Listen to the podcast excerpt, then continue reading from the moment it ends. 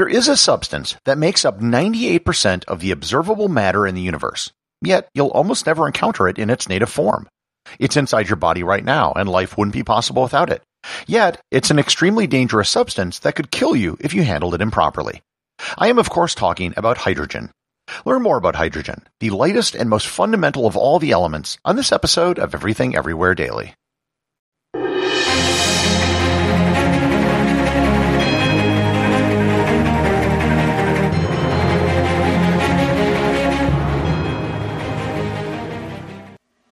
This episode is sponsored by ButcherBox.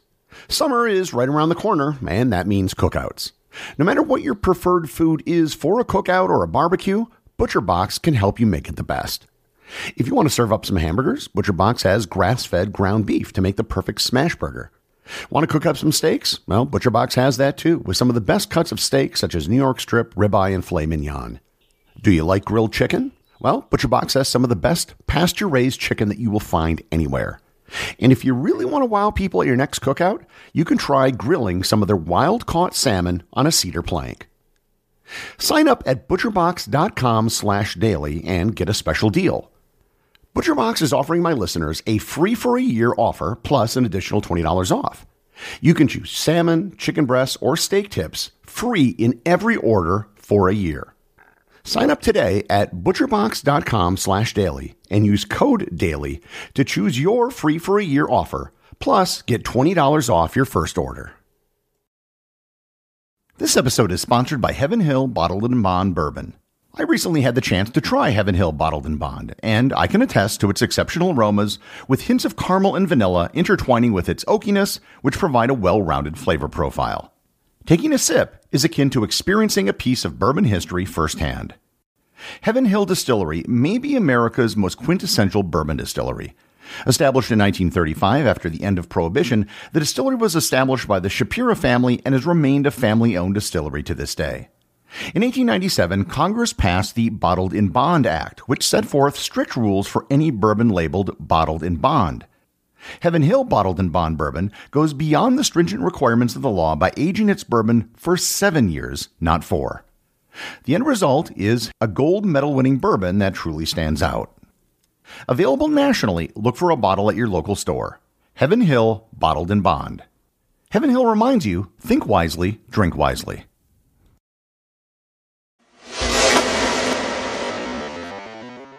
I've done several episodes on particular elements. All of them so far have been pretty high up on the periodic table gold, uranium, and plutonium. In this episode, I'm going to be going all the way down the periodic table to the simplest element there is the element with the atomic number of 1 hydrogen. Hydrogen isn't just the first element on the periodic table, it was literally the first element. Based on our current understanding of the Big Bang, about 13.7 billion years ago, the universe was a soup of subatomic particles.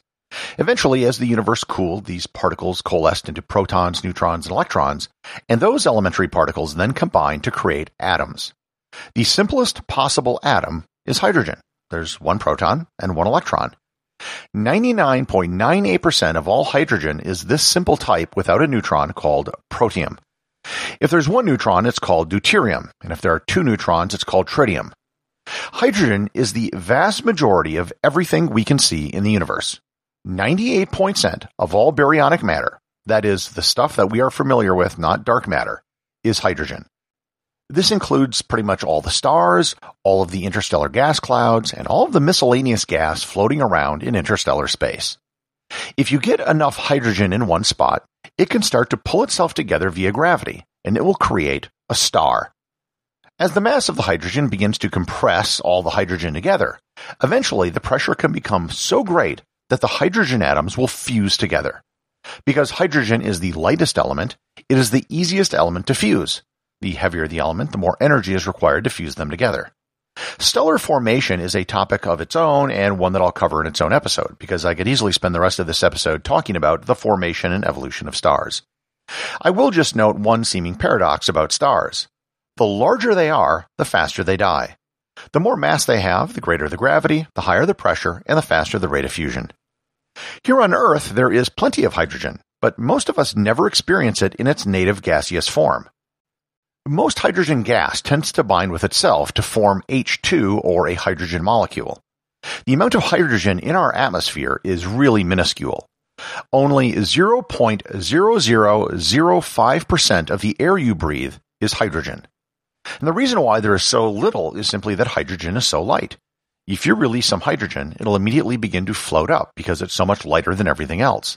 Hydrogen is so light that it can actually escape the Earth and go into space.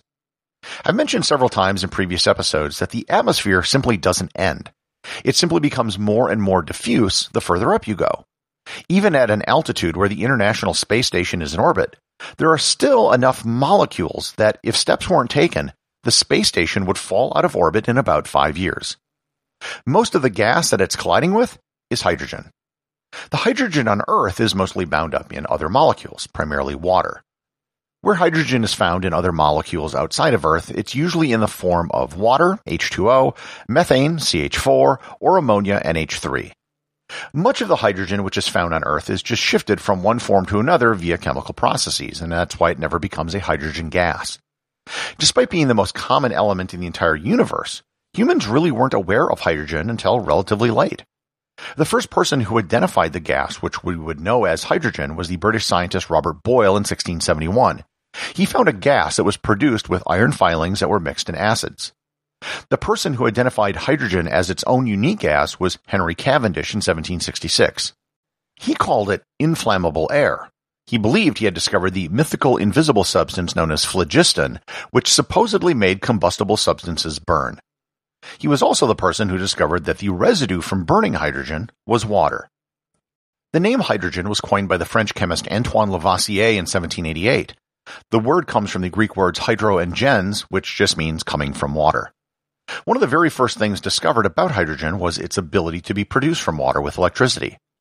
In 1800, Alessandro Volta, the inventor of the electric battery, found that he could create oxygen and hydrogen by passing an electrical current through water.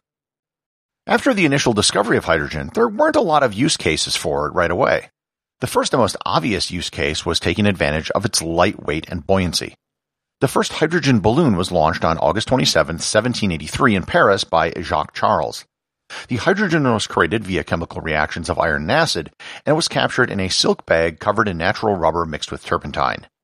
The first hydrogen airship was built in 1852, which was actually the first regular method of air travel.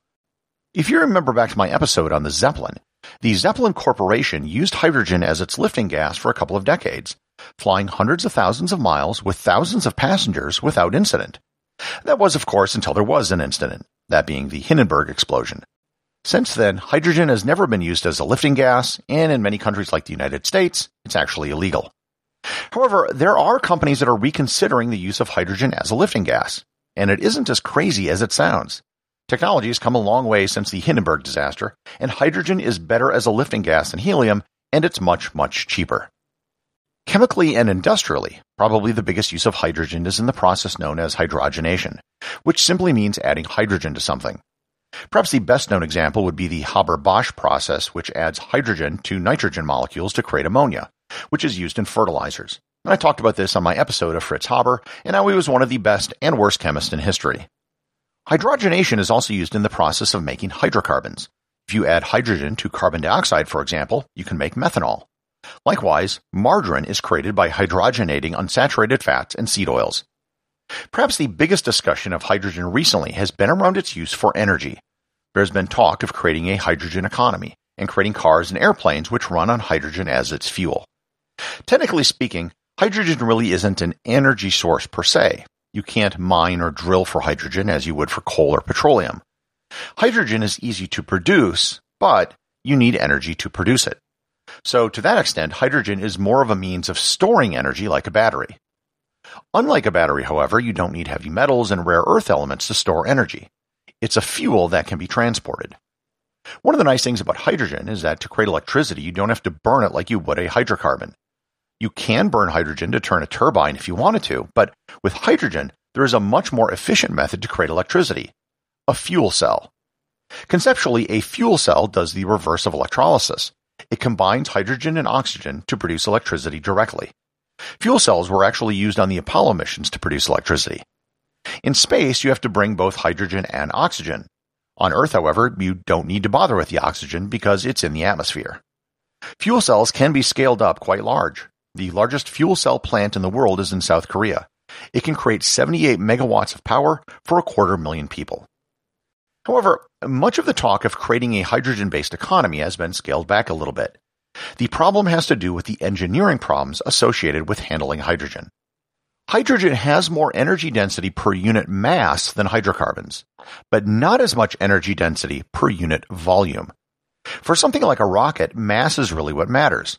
However, for something like an airplane, you'd need a massive fuel tank, even if the fuel weighed the same as jet fuel. One group of engineers tried to design a passenger jet that ran on hydrogen. They estimated it would require a tank which took up about half the fuselage. The problem is also how you handle hydrogen. A liquid like gasoline is relatively easy to handle compared to a gas like hydrogen. Compressed gases are difficult to manage, let alone an explosive compressed gas like hydrogen. Liquid hydrogen is another thing altogether. If you remember back to my episode on absolute zero, liquid hydrogen is near absolute zero, and it is very difficult to handle. If you're dealing with hydrogen in a static environment, like a fuel cell for a building, it's much easier and safer than trying to handle it in a moving vehicle. Perhaps the biggest potential of hydrogen in the future is using it as a fuel in a fusion reactor, replicating the process that goes on inside a star. But I've also done an entire episode on that as well. If you want to make your own hydrogen, it's actually really easy to do. Just connect some wires to a battery and put them in water. Hydrogen will come off one of the ends. The other way, and the much more fun way, is to just dump vinegar onto baking soda. The gas that comes out of the chemical reaction is pure hydrogen gas. In addition to producing hydrogen, it's a great way to clean a stovetop. And I know that from firsthand experience. So even though it's all around us, we really don't experience hydrogen directly in our daily lives. However, if some engineering challenges can be overcome, it might very well be that the most common substance in the universe is something that we will one day be using on a regular basis. Everything Everywhere Daily is an Airwave Media podcast. The associate producers are Thor Thompson and Peter Bennett. Today's review comes from listener Mr. Enriquez on Apple Podcasts in Great Britain. He writes, Find out more. On January 8th, 2022, I listened to a podcast episode regarding the Ark of the Covenant. I quickly found out that here was a podcast that could teach me about everything everywhere, daily. It was then I decided to listen from the very beginning. The length of each episode is ideal to listen to whether you're driving around in deliveries, gardening in your allotment plot, or just relaxing at the end of the day. At the time of recording this review, I still have a month's worth of episodes to listen to, so join me and learn more about everything everywhere daily. Well, thank you, Mr. Enriquez. I'm pleased when people tell me that they've gone through the entire back catalog of episodes. I have so many of them at this point that I should create some sort of informal club for everyone who has listened to every episode. That's about a hundred hours worth of content at this point. Remember, if you leave me a review or send me a boostagram, you too can have it read on the show.